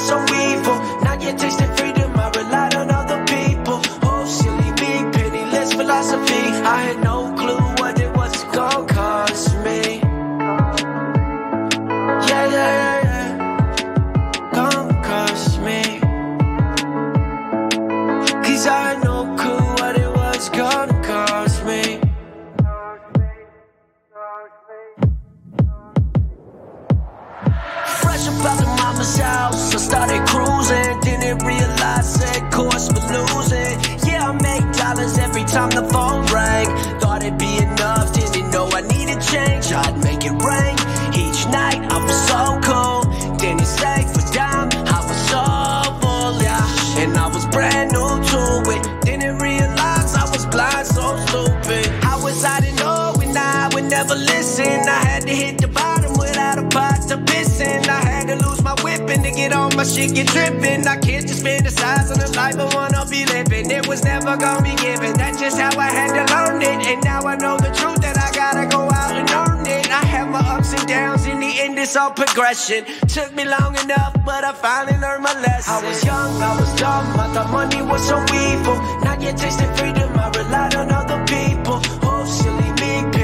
philosophy. I had no clue what it was gonna cost. Me. I was young, I was dumb. I thought money was so evil. Now you're tasting freedom. I relied on other people. Oh, silly me, penniless philosophy. I had no clue what it was gonna cost me. Yeah, yeah, yeah.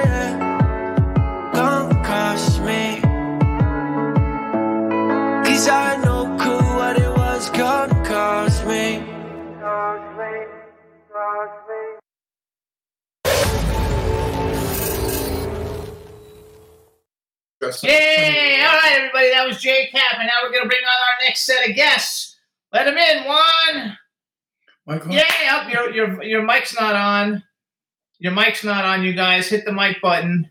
How about now? Can you hear us now? Yes, we can hear you now. Yeah. Excellent. Thank you. All right, everybody. Now we want to welcome to the Jimmy Star Show with Ron Russell, Summer Helene, and Bear Fiorda, hosts of Tune In Behind the Scenes, also on uh, that's our same network that we're on.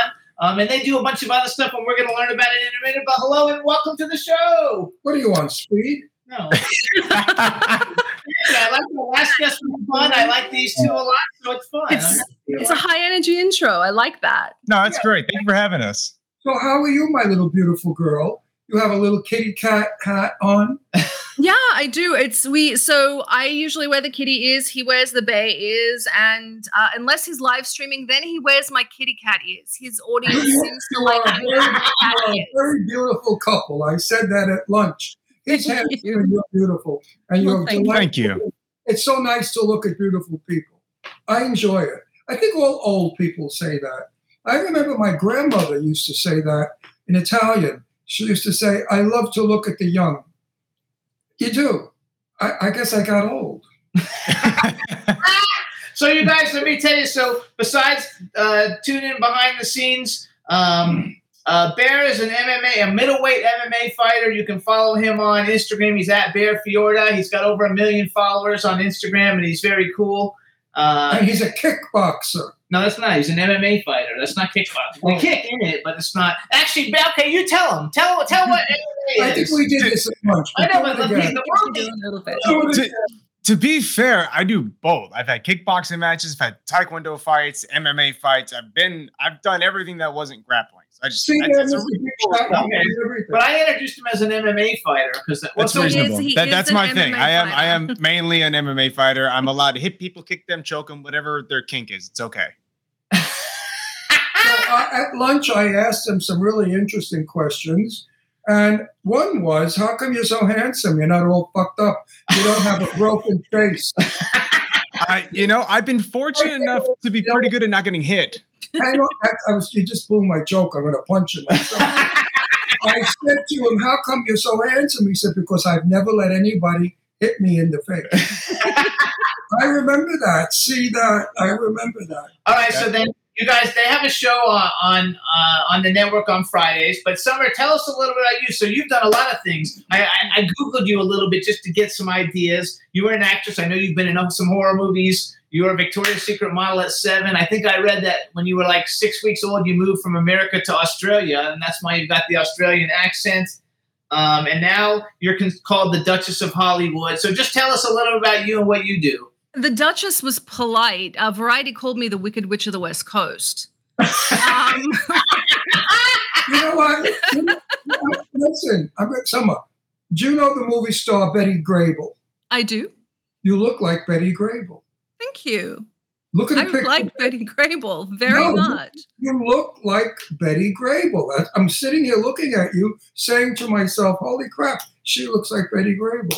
I like That's that. She's go- she's gorgeous. She was uh, so she was a pinup wartime 40s, like absolutely gorgeous, and she had that like perfect Coke bottle. Thank she had her legs insured for a million dollars Yeah, she had her legs insured for a million by dollars. yeah Lloyd's of London because her legs were so beautiful. But you do look like Betty Grable. It's amazing. how- Also, you guys, we have a chat room with people in the chat room. Just say hi. Just say, hey, chat room. Hi, chat room. Hi, chat. There you we go. do. We usually do live from Twitter on our show, so it's always Okay. a combination of like questions and dick pics. Your you Yes. having a chat room is a much better idea. I'm gonna Okay, so now question: Did you get the engagement ring yet, or are you still wearing the cup? no, I haven't. I haven't. The real Um, deal? but yeah, but no, nobody's supposed to know that. Oh, It's really hard to sell him if they know he's dating someone. What happened? You can't, uh, uh, being a professional athlete, you can't have a girlfriend because if you have a girlfriend, people aren't as inclined to want to like all the. he loses his following. So he's Oh, not engaged. I don't believe that. They're, they're, they're just friends. We're Uh, really good friends that sleep in the same bed. That's right. And they they host a Actually, show. actually, he's gay and he's engaged to me. Perfect. Oh, there you go, there you go, Jimmy. Some You guys should actually too. You guys should follow him. You should follow. Uh, you should follow Bear on uh, on TikTok, you guys, because he's got a huge following. But he also he does like instructional videos and help videos and and all his MMA fighting. Actually, he, he fights out of a gym in Palm Springs, and it's like to help kids. You know, I don't exactly know oh wait, everything, you, but you, it's very fought, you, good. you fought in Palm Springs. Nobody trains here.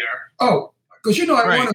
I want to come to one of your fights, And So we'll I- make sure that happens. We've got one coming up in San Diego. If you so guys I could come. cheer you. I could cheer you on and yell, "Kill the bastard! Kill him! Kill him! Kill him!" I like that. I have a deal with him anyway because when we shoot our movie uh, Death House, I told him he can come on the set. As a guest? He's going to come on the set as a guest to meet Mark Hamill Oh, oh, Mark, right. Mark, because he think- likes that Star I Wars think- stuff. I think And Summer's That's, coming that's along. the, the best day. along. I, I think I play Mark Hamill's father. Oh, that's awesome. Yeah, I think I'm I his like father in the film. It'll be a lot Are, of fun. are you gonna do the line like from the from Star Wars? You No look at him one's doing the Mark, I am your I am father." your father. Oh my god. No, no, no, he won't even get that because he's not a Star no, Wars no, fan. no. We have. This is a very, very multi, multi, multi-million dollar movie, and it's a feature film going to theaters. Oh, nice. Which we can't fool around. It's verba- verbatim. Uh, what the script says, we tell. Yeah. We're not allowed to put an if or an it in there. So I. He, ma- he was making a joke though because no, I know, but I want to make that clear to people listening okay. to our show. But the joke was, you should get it. So Luke Skywalker, if you're Luke Skywalker and Darth Vader, Darth Vader is Luke Skywalker's father, and he was said, "I am your father," and you're playing Luke Skywalker's father. So are you going to do the line Oh, from Star Wars? I am I your will. father. Oh, oh, oh. I, I will do it off camera. yes, for fun. Perfect. You should do it off camera. Get it on TikTok, you'll get a huge following. Do Yes, Yeah, when you're there, Bear, Post we'll it. do it. I'll, I'll do it that way, but I, I'm not allowed to do it in the actual film. I that. like. I, that. I can say I've produced a lot of television shows and films over the years, and I'd kill you if it was my project and you took up that time. Like, I can tell you how much money. he would like kill you, so she understands. No, if I Like- went off yes. Yeah, I I can tell. I like to go off script because the little movies that I'm in, they're like a couple hundred thousand dollar films. The producers are lenient. And they always have me playing, as I've explained to you, a tough gangster from New York, Brooklyn, mafia Italian. I can say that. And they don't know their asses from their elbow. So when they write a script, they write, I'm going to hurt you bad. Now, I've never heard anybody in the mafia say, I'm going to hurt you bad because they'd shoot them. because they're sissy Marys. So I would say that that line's not going to fly. But what do you mean, Ron? What would you say? I'm going to fucking kill you. They said, okay, let's do it. Yeah, that's that's they're, they're looking at you, you going, that's going to make us more money. Let's do that. No, Let's some, do that. sometimes, oh, fuck my phone. Sometimes uh, you have to help a script along, and the writer has to understand if you have the knowledge of it. Like if I had to play an Englishman, get rid of whoever this is, the rudeness of this. Uh, whoever you are, you know I'm on a sh- my show, you stupid bastard. You'll never call me back. So I have a question, just in general. First of all, how long have you been MMA fighting, and then and how long have you guys been um, not sleeping together? Hmm. Uh, so, I've been fighting. I've been fighting just since friends. 2016, and we've been just friends since 2015. he, may, he may use a Very picture good of her, he may use a picture of her in bra and panties to masturbate, but they don't actually have sex. It's, if you, But it's, that, it's, doesn't mean, that doesn't mean he doesn't want to. No, I love it. So And you've if been I remember correctly, you have a nice set of jugs. Yes, she does. thank you. You big rack, baby. I like that. Mhm. I, made, I made a lot of money off the body. It was the legs and the butt that made me the most money, though. so don't think he's not checking you out. So wait, so you started fighting in 2016, and how long did it take to actually get like an actual like professional MMA fight?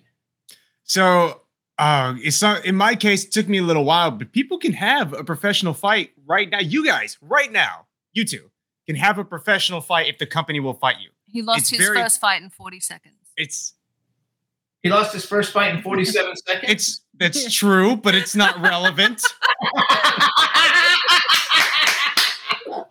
as I was saying, you two fine gentlemen can have a fight right now if you want. You just have to go online, buy a license through California, and find a company who wants to fight you guys. It's super simple. Um, you'll get fucked up immediately, but it's very easy to do it. Just I see like I see people and they do like backyard fights where they like put up a like a little ring in their backyard. Yeah. Yeah. I would never Uh, do that. Shout out to Street Beefs. We're actually working with them. I'm doing a television show right now for Street Beefs. They do it on YouTube. We're working with a company that actually kind of does that. Yeah, we're working. So we really like them. I'm doing Okay, good. Okay, I, I- good. I, have to ask Bear a question that I'm sure all of our audience wants to know. Do you win a purse or are you salaried? So actually, the purse is determined based on the individual fight itself. Like if the person sells, for instance, a lot of tickets, they have a lot of uh, people backing them, the company likes them, particularly they're a good fighter, they're exciting, they get a lot more money.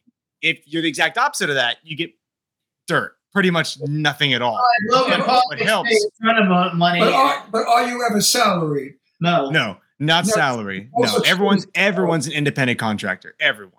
They really take advantage of it. Because I know a lot of people ask that question. A friend of mine in New York, we had an argument about that.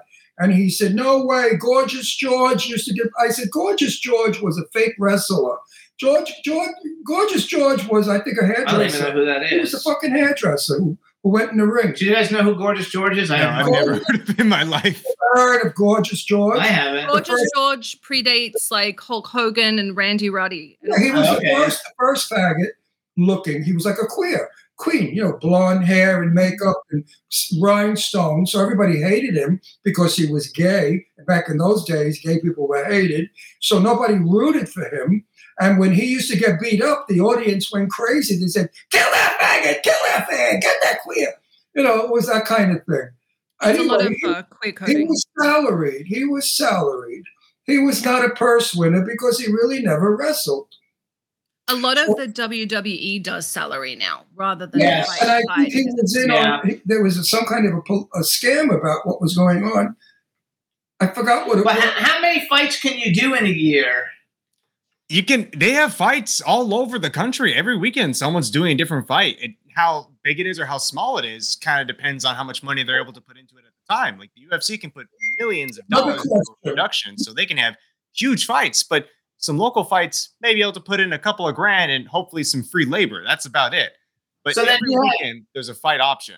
So then, do you have? Because I mean, it's expensive. You have to train and like, do you have like sponsors, or you look for sponsors to like sponsor you, and hopefully they believe enough in you that they, you His know, help you on the journey.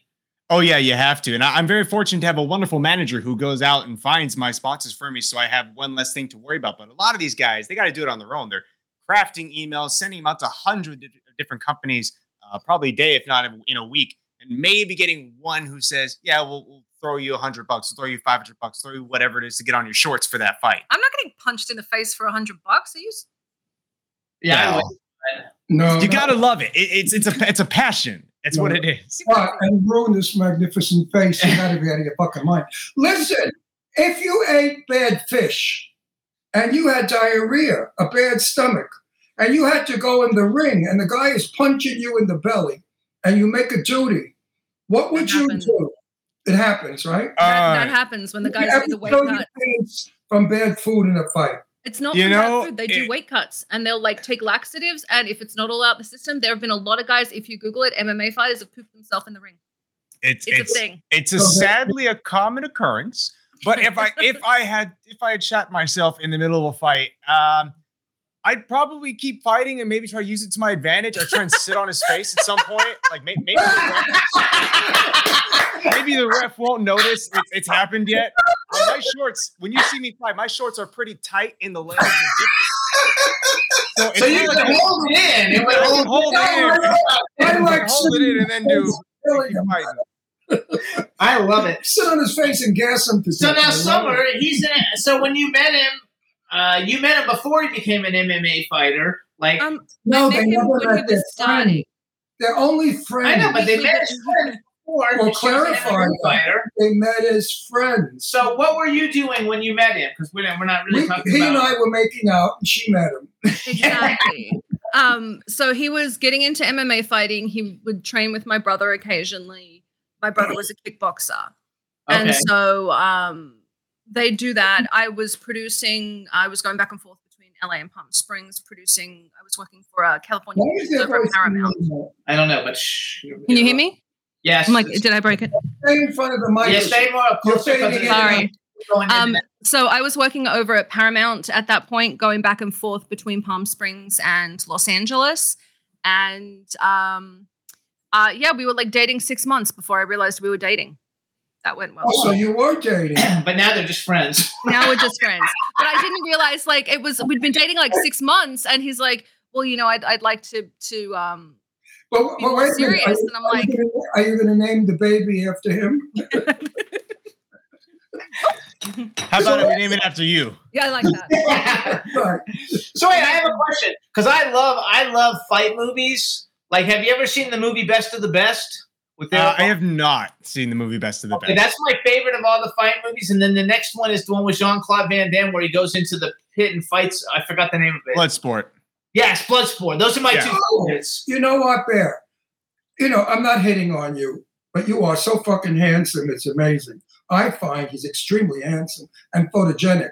And in person, So does his friend. and and wait, and in person, he's even better looking in person, I think, than Thank he you. on screen. Have you ever thought of going into film as a kicker? In other words, Fight films. fight films. I oh. think, Oh, I think you should get a manager that does that because you're good looking enough. You have a nice body. I remember that, and and you you're a great kicker. So and those why don't, kickboxing you, movies do good. why don't you make a film career out of it? You could be as big as that Chinese guy or Japanese. oh, whatever. Jet Li. yeah. Yeah, Jet Lee. Li, Jackie Chan, any one of them. Any And of those fellas. You never You know- know. he likes No, Jason. I've I've definitely thought about it. It's definitely on the on the to do list. It hasn't been my primary goal. I apparently like getting hit in the face more than staring at a camera. But No, oh, no, seriously, I got- well, I will, I'm, I'll make a promise to you, Bear. If, okay, a, if a script comes our way and Jimmy's producing it, and they need a kicker that looks good, Kickboxer. Fighter. A fighter. Shut Just the really a fuck up with the fighter. correcting. Will you? Well, not Dr. kicker. Seuss? A kicker's like somebody who's in a football team or something. Like, uh, The people would. I can't. So, Shoot me. Put, stick a needle in my eye. Do anything. Get me out of this misery. so then, Anyway, so if ever they need your talent, all right. we will put you in. He will put you in the movie. I love that, and it it sounds perfect. Thank you. I'll try not to uh correct you too often. I'm surprised no one grabbed you for the films because you're beautiful We've teeth. tried. We've tried. Um, so well, we've had people at events Yeah, and red right. carpets. We've had people try and pick him up more than once, and How about, how about modeling products? them they've so he's got some Commercial. modeling work. He's not interested, not interested in commercial. So if you guys can talk him into it, I am 100 percent behind You know that what's because I like commercial? his You face. make a lot of money. Yeah, you a can make a lot of money. money to help It's pay for everything. You can make 10, 15, 20,000 for a couple of minutes work in a commercial. I did a commercial for erections. Yeah, I had to show them my erection in the commercial. And, I, and, and my, my line was, look at me, 83, and baby. And I think Are they put you in a sure? porn. Yeah, you I- might. You I might think be. in they- That a joke, only a joke. now the, the rumor's going to go around. Ron did a dick commercial. no. So, so Summer, do you miss because you don't act anymore, right? She should. Um, I got so I got kind of popular in the horror genre. My scream is actually still used at Knott's Scary Farm. Um, I got really I started doing TV shows and things. I was involved in a bunch of Scream Queen things, and I got a really big following um in that particular genre. And then I had some guy come up to me, grab me by the neck, and ask me to scream for him. And I was like, you know, I can't handle the attention. There are What some people that do you Let her finish. Let her finish. He grabbed her around the neck, and she doesn't like the attention. So she's, I not- she's yeah. behind the scenes. She's not in the Why did he grab you behind the to hear her scream because she has a famous scream. it's still my scream is still used for Knott's Scary Farm um But you should get paid for that. i i, I well i don't lloyd kaufman does but but um the the Lloyd Kaufman was one of the very first guests of this show 16 years ago. Believe it he's or not. That's he's awesome. wonderful i love lloyd i love his wife i actually started with him when i was 16 That's true. um and he's the one that got me the job as um, the assistant to the president of Paramount way back when I started doing this. I got behind the camera because I couldn't handle being in front of it. I started to get between the modeling and the acting. I started to kind of get popular. It was at the beginning of like Facebook and all of that. So I had this big following coming on Facebook and Instagram, and I couldn't hack it. Like there, it, it is a very specific skill set of people to be in front of the camera, to be touched, to take photos with people. I respect the hell out of him for having it. I don't. I don't like people touching me. I don't like people coming up to me. I find it invasive. And I don't think people should be in the spotlight if they can't handle it. So I love Hollywood. Yeah, a I lot stayed in it. I actually know a lot of people like my that. my daughter Leslie is an extremely gorgeous girl. She's a Grace Kelly, Michelle Pfeiffer lookalike. Pro, Chris Broad. She was Miss America and all those bullshit. Miss New York, Miss Everybody. Mm-hmm. And Chris Makos was doing a layout for her on a cover, and for three hours she had to sit on a stool, and they were putting each hair in the makeup. And my daughter got off the stool and she said, "Goodbye, boys." And she never would go back. And they wanted her to make movies and stuff. She was that beautiful. Yeah. And my daughter said, not for me.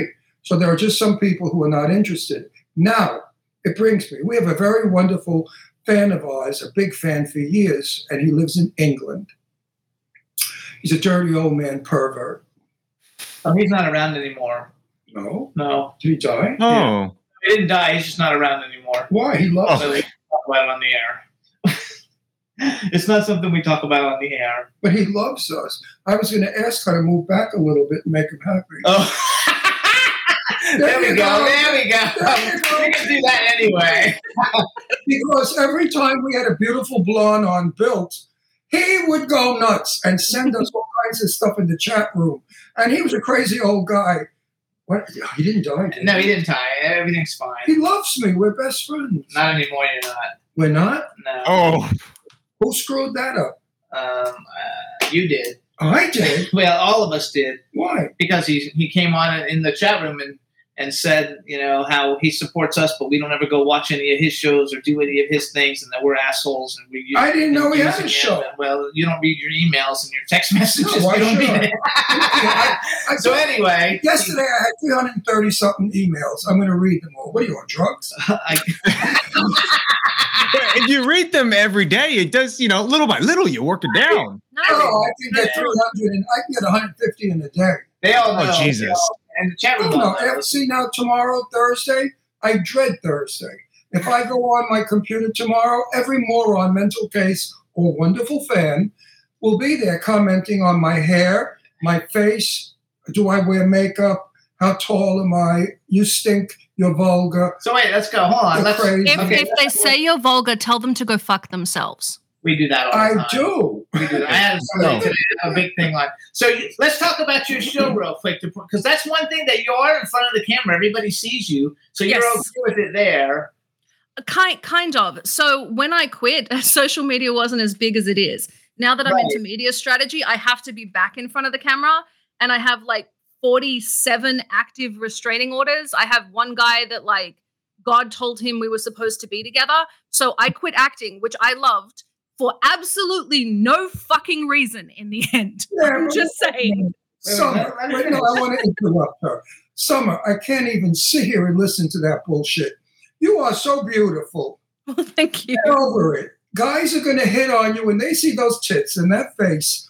If the guy's got a little bit of life left in him, he's going to hit on you. The hitting on I don't mind. The the stalking is the problem. Even the stalking. Even No, the, it's dangerous. no, it's not. It's complimentary. I had some guy. That, No, no, I had a guy. No, do you have stalkers like really like? No, No. she's talking about stalkers with like knives and guns and shit. I had a Yeah. stalker with a dick this big, and he sent, and he sent me a picture of his heart.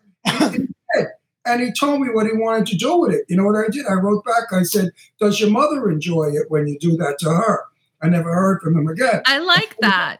That's what you I- have to do. I started with that- the with the penises. I started a redistribution plan. Every time a guy sends me a picture of his junk and is like, "Hey, how do you like this?" I send him the picture of the last guy that sent me his junk and say, "I don't know, how do you like mine?" So that, that's what I started Just doing. like there. You know, how does your mother like something? I like that. I'm going with that. You know, So you guys have a show though now, and you've had it. And but now you you're on- beautiful. Of course, I she mean, look at her.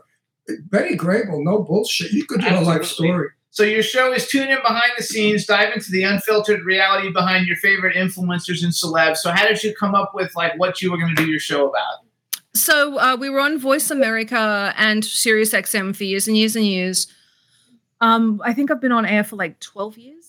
Um, we ended up just shifting networks recently, and I was kind of forced into it. Uh, years ago, a friend of mine had been doing a spot on a different network and uh, got sick, asked me to fill in for him that day. And then they offered me a show. That's how that started. And then it just bounced. We bounced to networks. It, Um, used to, it used to be just audio. Now the video is attached to everything. So now, Right. Yep. And when it's audio, anybody, it's easy to do because nobody Did- knows what you look like. Did you get 1.1 billion downloads? I didn't. I didn't. You did a hell of a lot better than Congratulations we on did. YouTube Congrats, doing that, That though. is amazing. How did you? So I'm curious. How did you do that? I do a lot of nudes. That'll do it. Jim and I have sex naked, and and they photograph. Yeah, it. right. And that's Wait, why. as opposed to closed, clothed. Well, you yeah. know, the reason why we do it naked is so that if anybody has to throw up, they can vomit and get feel better afterwards. lose We're kind- weight. They lose weight when they watch. Yeah. So we're, No. we're there to make No, we've people been on. Yeah, we've been on the air for a long time. Um, Lot you know, of they didn't even have a thing called a podcast when we started.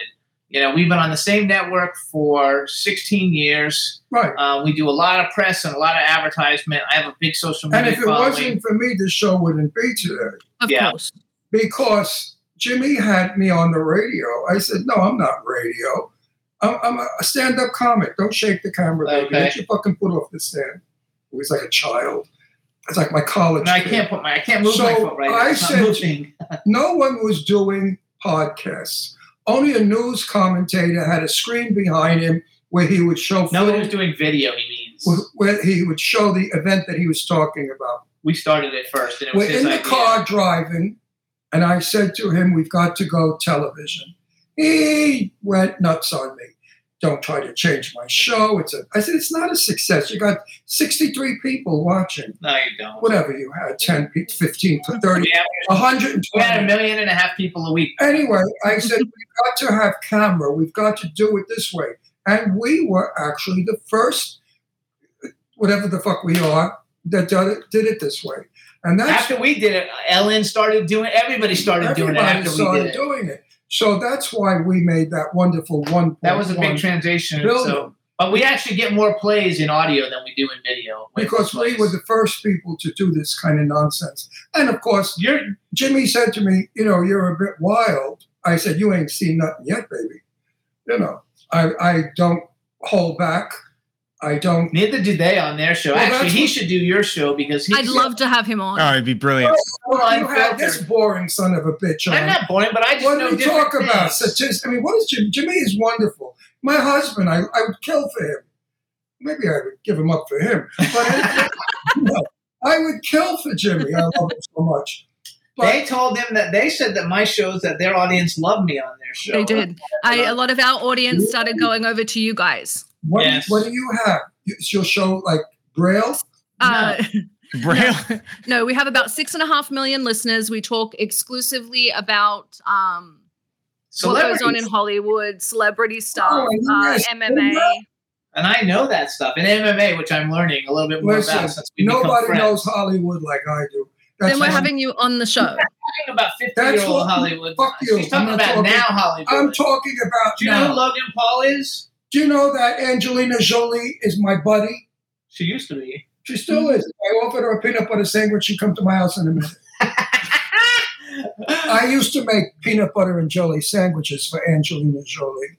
She grew up playing with my daughter Deirdre. We lived in we lived on Spalding, and we went to the high school, the elementary school, El Rodeo, and both my children, and uh, Deirdre was is Angie's age, and they grew up together, always in trouble. I had to go up to the school all the time with Jon Voight. The two of us were like the team, John and I. They were the, the, the menace of the school. So wait, I have a question. Let's go So back to you guys. I could talk So, about people today. Who, who, I'm, I'm- I'm invested in that yeah, story. Me too. I would. We're having you on the show and we're doing it. All right. it's, fun, it's fun when we go No. do shows and we're not together because we get to talk about what we are interested I in. I Right. love I love Angie. Angie moved to New York, and so did we. And we saw Angie in New York, And Deirdre was so excited. Well, Deirdre is 14 and Angie is 14. And Deirdre looked like an ironing board or a pole. No tits, no hips, nothing. A skinny blink, seven feet tall. We go in and we see Angie. Out comes the lips, the tits, the ass, the hips. This sexy, magnificent creature at 14.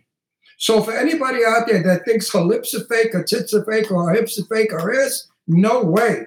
Angie Voight, I call it. What is her real name? Angel Jolie Jolie. is hundred percent real, and one of the nicest people you ever want to know. She's got a heart of gold. Wait, wait, go back to that. I want to know. So let's talk. So, so what are some what are some of the big celebrities right now that you guys have been talking about in general? Um, mostly we've well, been we've been a lot of a lot of recently been covering different stories as far as influencers and social media because that's what's been kind of on the forefront of everything. So I think last week we were talking about the likes of Logan Paul and what his he's brother doing with Jake his brother the Raper. Jake and the Prime company that uh, Logan started, and a little bit of controversy there between them having some uh, what the kids nowadays call beef, and they want to fight each other on this podcast. which is all bullshit. They're just trying to make money. I'm sure it is. then, um, Yeah, so we, making a t- lot of money. We talk They're about that, the strike. We talk about um, what it, Yeah. a lot of how to get big on social media. Really, a big part of the focus was like Colleen Ballinger. She's the one, the uh, toxic gossip train. She so she grooms a bunch of kids and does a public apology where she comes out with a ukulele and sings a song. It wasn't an apology; it was her blaming everyone else for calling her out on being a pedophile. Yeah, Yeah, that that's went well. That's our job. That's what we do. Yeah, so we we You guys have a lot more fun on your show. we yeah we mostly talk about Hang on. I didn't get it. No, they, they talk about they they talk uh they don't their show's not just entertainment oriented. Like when I was on the show, we were talking about who's a pedophile in Hollywood, and we were What talking kind about of a thing is like- that to talk about? because it's a it's a reality. It's like a You real know- show. you know- reality. You know something? A hundred years ago, when I was a young fellow, I met Rock Hudson. Okay. Do you guys know who Rock Hudson is? yes. She does. I don't. Okay. And I knew, Yes. and I knew he was gay. Everyone knew he was gay. No one knew. Really? Back- oh no, no. Rock Hudson was the butchest man. He was the, the man's man of You got two minutes, so Okay. Mm. And I never squealed on him. I dated an actor who was a friend of his, a very famous actor, and he was gay. We all knew, but nobody spoke. So if a person was a pedophile, we didn't like it, but we never advertised it. We had that kind of respect for the person. You can kill a career by spreading a rumor. So, we were I- raised mm. in my day to keep your fucking mouth shut. But not I, I know anymore. that I knew the dykes. Every I knew all the lesbians that were eating each other in Hollywood.